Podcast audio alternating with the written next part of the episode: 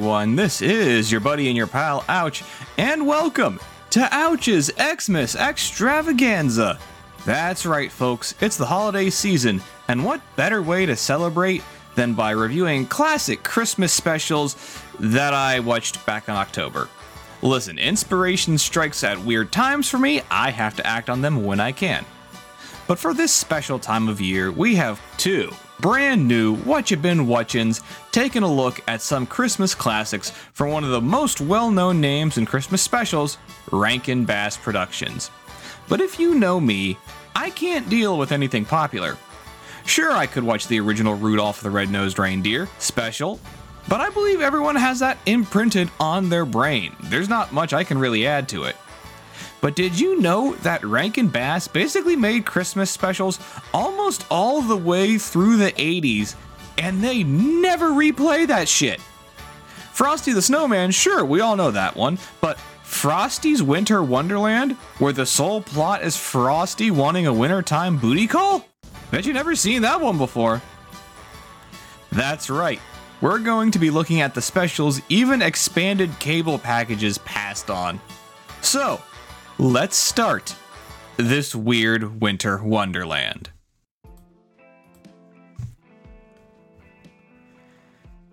When you talk about the fun side of Christmas, what's the first thing that comes to your mind? That's right, the polar bear that has a taste for corn syrup and aspartame. But unless I get a brand deal from Coca Cola, we're stuck here talking about Santa Claus.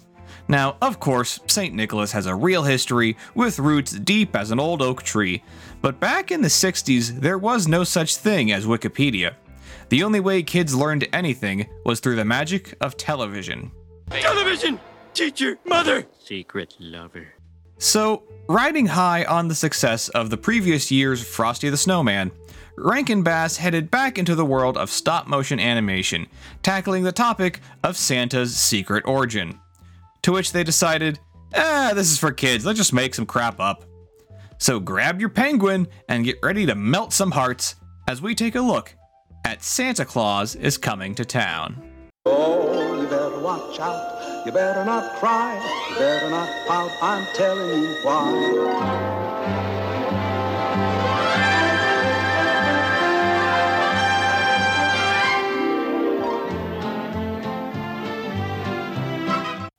From 1970, Santa Claus is Coming to Town, directed by Arthur Rankin Jr. and Jules Bass, written by Romeo Muller, starring Fred Astaire, Mickey Rooney, and Keenan Wynn.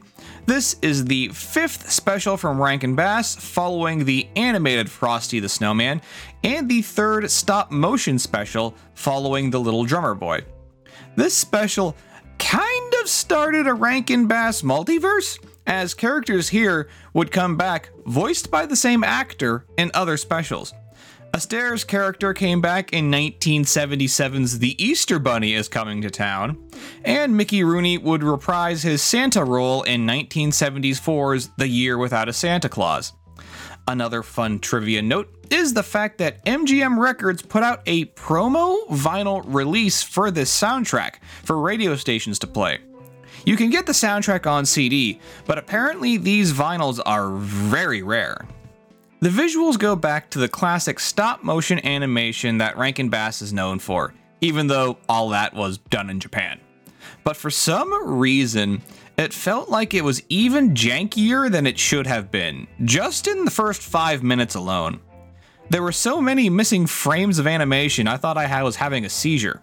It evens out a little bit through the special, but that opening scene, for some reason, I had to look away for a few moments just so I could stop the processing. The one thing I will put over about the visuals are the moments where they blend the 2D and live action moments together. It's few and far between, but they'll have little moments where an animated ball would be bouncing on the page of a book and then it bounces out into the real world. The fact that they could get it synced almost frame perfect was a really cool effect. There's maybe two moments in some of the opening songs where it does this, but it's an attention to detail that's rewarding to see. In terms of the audio, in my opinion, it feels like two steps forward and one step back. The voice acting cast is honestly huge in terms of star power at the time. Fred Astaire as your narrator, Mickey Rooney as Kris Kringle, Keenan Wynn as Winter Warlock, all do a completely respectable and competent job. Where it stumbles is the fact that most of the songs are not that great. I would say most people might only remember the Toymaker to the King song and then maybe like one foot in front of the other. And maybe Jessica's song, but for a different reason, which we'll get to in a little bit. But yeah, there's a reason why most of the songs get cut for airtime. Because they just aren't that good. Plus, oh, Mickey Rooney? Not quite a singer. Oh, what a good girl. Oh, what a good boy. Oh, what a big smile. All because of a toy. If you sit on my lap today, a kiss, a toy is the price you'll pay. When The special opens with S.D. Kluger, our mailman slash narrator, voiced by Fred Astaire. He's basically our omnipotent narrator because he knows everything that happens about Santa. You'd think someone who works at a post office would have a better hobby, but to each his own. He basically has an entire mail truck slash snowmobile hybrid filled with letters to Santa as voiced by real kids. There are two major weird points here within two minutes of the show open. One, he immediately starts opening all of the mail in these sacks, which means he's probably not the greatest mailman, as opening someone else's mail is considered a felony in the US. Granted, they are letters to Santa, so no harm, no foul. Maybe it's just a violation in spirit and not the letter of the law. Mailman pun fully intended. And then, in kind of a weird creative choice, instead of having like little kid puppets or dolls talking to SD, the kids' voices are shown coming out of the bags of mail on the truck. Which means he's either hallucinating everything and was just completely making up stories about Santa Claus in the middle of the forest while on the clock, or there's a bunch of kids in those mail sacks. All depends on how dark you want to take this. SD starts telling the story of Santa, starting all the way back in a town called Sombertown. Now, no offense to the Sombre townsfolk, but it seems excessively hopeless. Like, more than a small town should be. Trust me, I grew up outside of a small town. One that was in the news fairly recently for trains and not toy trains. I mean, yes, the town official, Burgermeister Meisterburger, seems to be a former Nazi, complete with pointed helmets. The town walls are in desperate need of power washing, and everyone seems to be permanently hunched over. But this was made in the late 60s. You know, free love has to be just around the corner for this place. Just wait. Granted, a baby does get abandoned to the town official, and apparently there are so many abandoned children that there's an entire orphan asylum in this world. Except the sign leading the way to it says it's 10 kilometers out of town, which seems like a real hindrance for the lackey to carry a baby to. You know what, Sombertown? After writing that last sentence, I think you're in the clear on this one. You've earned your depression. The lackey loses the baby in a winter storm, who is then picked up by magical yet nondescript forest animals and taken to someplace safe. Unfortunately, they bring the baby to Rainbow River Valley, where the Kringles live. Put it like this the Kringle family may be one of the most annoying families to ever exist. The Kringles make the seven dwarves look like heads of state with class and elegance. Kringle was their name. The door was answered by an elf named Dingle. Dingle Kringle, to be precise. Yes? Who's there? There's who? Ooh! Wiggle my ears and tickle my toes. Methinks I see a baby's nose. It's more than a nose. There's a whole baby attached to it. Better call my brothers. Wingle, Bingle, Tingle, Zingle, What is it, Bingo? It's a baby, Zingle. A baby what, Wingle? A baby baby, Tingle. I like babies, Bingo. Our baby's the best baby of them all. Not only are their voices pitched way too high, you can't even tell them apart. Their names even seem to be more insulting than the Seven Dwarves, and one of them is named Dopey. That's just one step away from being called Stupid Moron. Like, in that clip, did anyone else catch those names? Because I sure didn't. That's a tone that only bats can hear. So, this is just the part of the movie that's basically Elf without the sarcasm or Will Ferrell. Kris is raised by the elves, he learns everything from them about toy making, and he learns all of his special skills from the animals.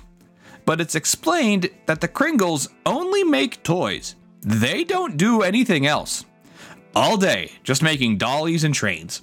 Except they don't have the means to deliver the toys to anybody, so they just throw everything outside to rot away due to harsh weather conditions.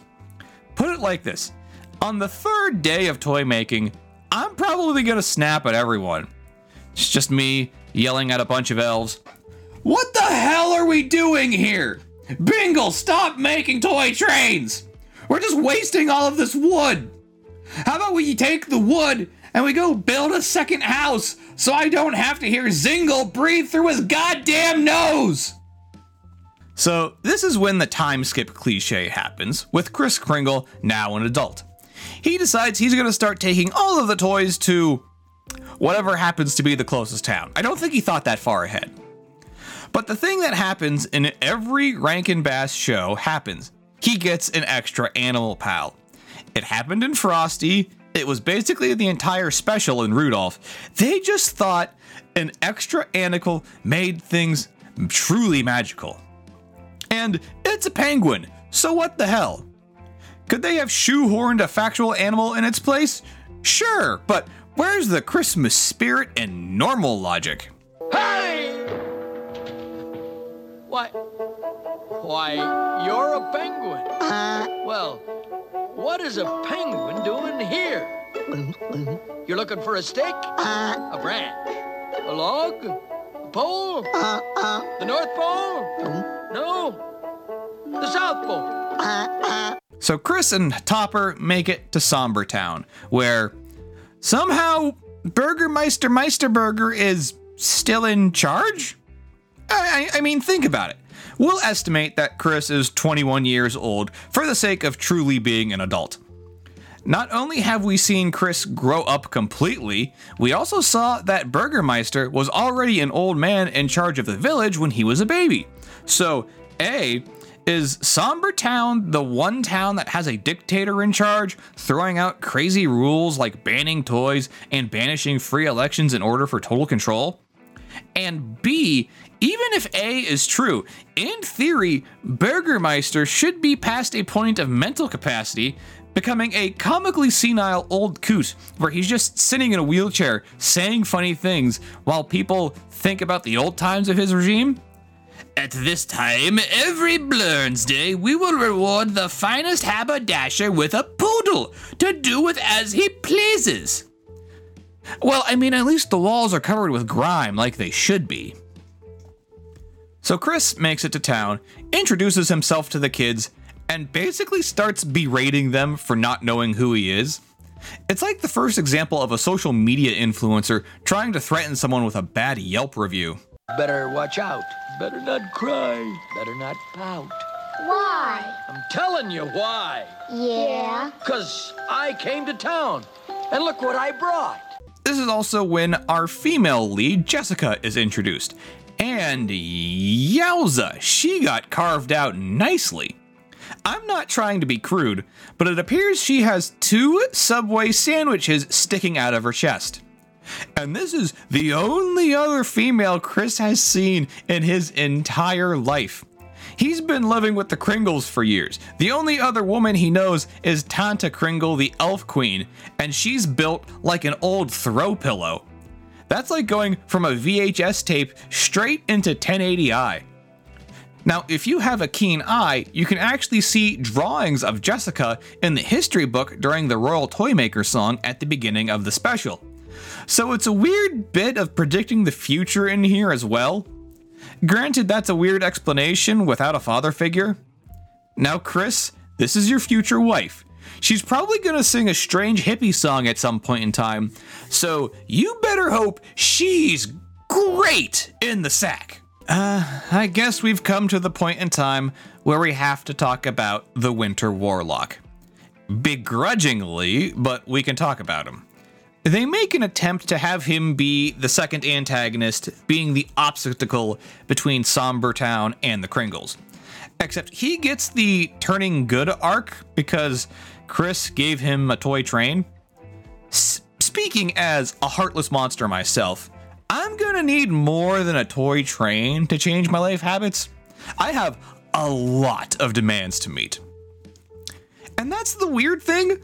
Almost right after getting the gift and becoming an ally, he loses all of his magic powers. Oh, Mr. Warlock, Uh, Winter, please. you must help me stop Kris. Please, use your magic. Oh, alas, I've been disenchanted. I have no more powers. I can't even do card tricks. Well, wait, I'm sorry. When did this happen? Why? Because you turned nice? Because all of the really annoying elves started living with you? I watched this special all the way through and absolutely nothing happened to him. There's no reason why he can't do some hocus pocus. I think he was basically pretending he was in charge of all the bad weather, and then they got some of those summer, sunny winter days, and it just completely blew his cover. And honestly, the animals are sentient enough. The magic corn he has that makes reindeer fly is probably just a placebo at best. And then there's this line, which might be the most depressing line ever in a Christmas special. Well, I still have a little magic. Oh, I'm not such a loser after all. Wow, that's a level of self hatred even I can't match. Mm, Seriously, check in on your friends. We're all fighting battles here. There's no need to suffer in silence. Unless you deserve it. So Kris's team is all set. The Kringles make the toys, Miss Jessica tells the school kids how to get to them, Kris delivers them, and Winter kind of hangs out, hoping he doesn't get edited out of the special. Kris says this line That's fun. What a great job I've got. Dude, you just started doing this illegal act, complete with more illegal acts like breaking and entering, and you bribed the one person who was in your age range to help with this conspiracy with a doll. Either all of Kris's toys have a poison gas that brainwashes people, or his charisma is off the charts. Or they are really well made toys. I have to keep all options open. And to be fair, the kids could actually help Kris in this endeavor and not take the toys outside. You know, Kris would have less to make, Burgermeister wouldn't see anything. The kids need to play along, that's what I'm saying.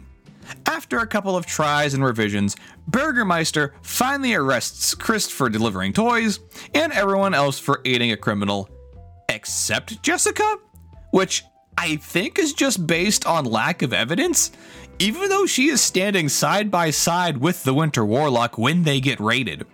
That's like arresting everyone in a drug bust except the human shield. She still plays a role. Which leads us to the bug nuttiest part of the special. My own town turned against me. Well, my eyes are beginning to open for the very first time to what life is really all about. And I know just where I belong with Kris, wherever he is. Today is not the end, it's only the beginning.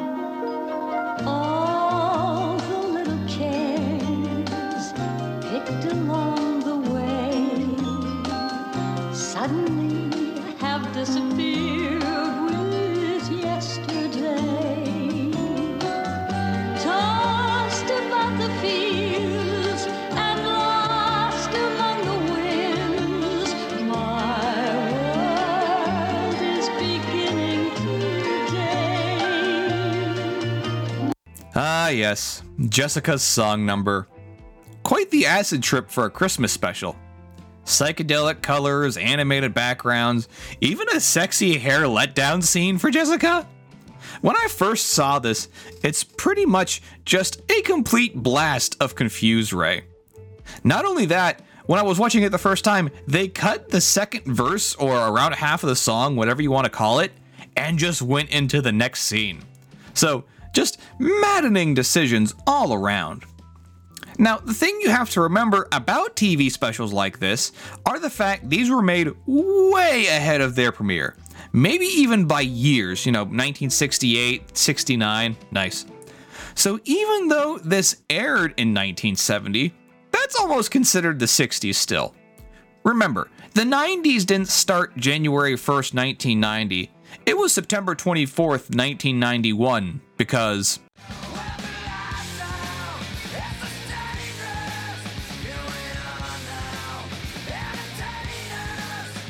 Yes, well, wasn't exactly expecting that on a Christmas episode, but here we are. Aside from the weird time capsule effect this song has, I also kind of think it basically destroys Jessica as a character. Basically, experiencing injustice by her government turns her into a manic pixie dream girl for Kris Kringle. They met once, he gave her a doll, and that just flummoxed her into a state of almost Stockholm syndrome, except she could stay at her house. But she basically gives up everything for her man, which is probably not a great idea. Now, I'm looking at some of my notes here, and while I had a few more funny points and whatnot, the memorable parts of the special end here. Because I think the weakest part of the entire story is how it ends. There was a very clear story of good versus, well, maybe not evil, but certainly mean. You had the conflict, the rising action, but the big finish to the story falls flatter than a hot water bottle filled with pudding. But when did they stop calling him an outlaw? Well, as time went by, that changed. You see, the Meisterburgers, they kind of died off and fell out of power. And by and by, the good people realized how silly the Meisterburger laws were. Well, everybody had a wonderful laugh and then forgot all about them. yes, sir. The old... Like, what the ding dang damn hell? The bad guy just dies off screen and everyone gets over it? No change of heart, no comeuppance or anything? What a dud of an explanation. It just reads, We wrote ourselves into a corner. Like, have Burgermeister put Kris Kringle on trial, have Kris give him a present, that Burgermeister doesn't fall for it that one, but then have all the kids, have all the townsfolk give Burgermeister a present, just an overwhelming amount of good cheer they do a complete Grinch's heart moment for Burgermeister. Then you can finish up the Santa mythos. Boom! Credits! Cue Astaire singing. You're done. The ending of the special really tries to throw on a layer of sentimentality, so much so it almost comes off unearned considering the story wrap up. Kris and Jessica get married, it's all out in the forest. There's almost a really preachy sense to it, to quote Lisa Simpson, They want cheap sentiment? I'll pump them so full of sap they'll be blowing their nose with a pancake. And then basically after that, it's the same thing. The elves make toys, Kris delivers them. Granted, Kris and Jessica put on like 60 pounds after the honeymoon, assuming. It pretty much proves my theory that everyone has a sexy point in time, and then you turn 35 and you just crash through the bottom of the barrel. Overall, this is such a strange special. It's oddball, it's weird as hell, which is all the more reason I like it. To me, there's always something about trying to come up with a new Christmas mythos, a new story, anything. And all things considered, this special does succeed in that aspect. Granted, the rest of the story, the musical numbers, characters don't quite pull their weight, so this special never really broke into the main stratosphere with like Rudolph and Charlie Brown. But even then, the total sense of goofiness makes it worth at least a watch. I'm going to give Santa Claus is Coming to Town a 7 out of 10. Behave yourselves, because Santa can still look into his magic snowball and see just what you're up to. And now that you know all about him, you can be darn sure that come snow or high water, Santa Claus is coming to town. You better watch out, you better not cry, you better not pout, I'm telling you why. Santa Claus is coming to town. Hey, thanks for listening to this episode of the Aewchcast. To keep up with the show, follow us over on Spotify so you never miss a new episode. And if you like what you hear, send an email over this way at Aewch64 at gmail.com. This podcast was written without AI assistance. Thanks for listening, everybody. We will see you next time.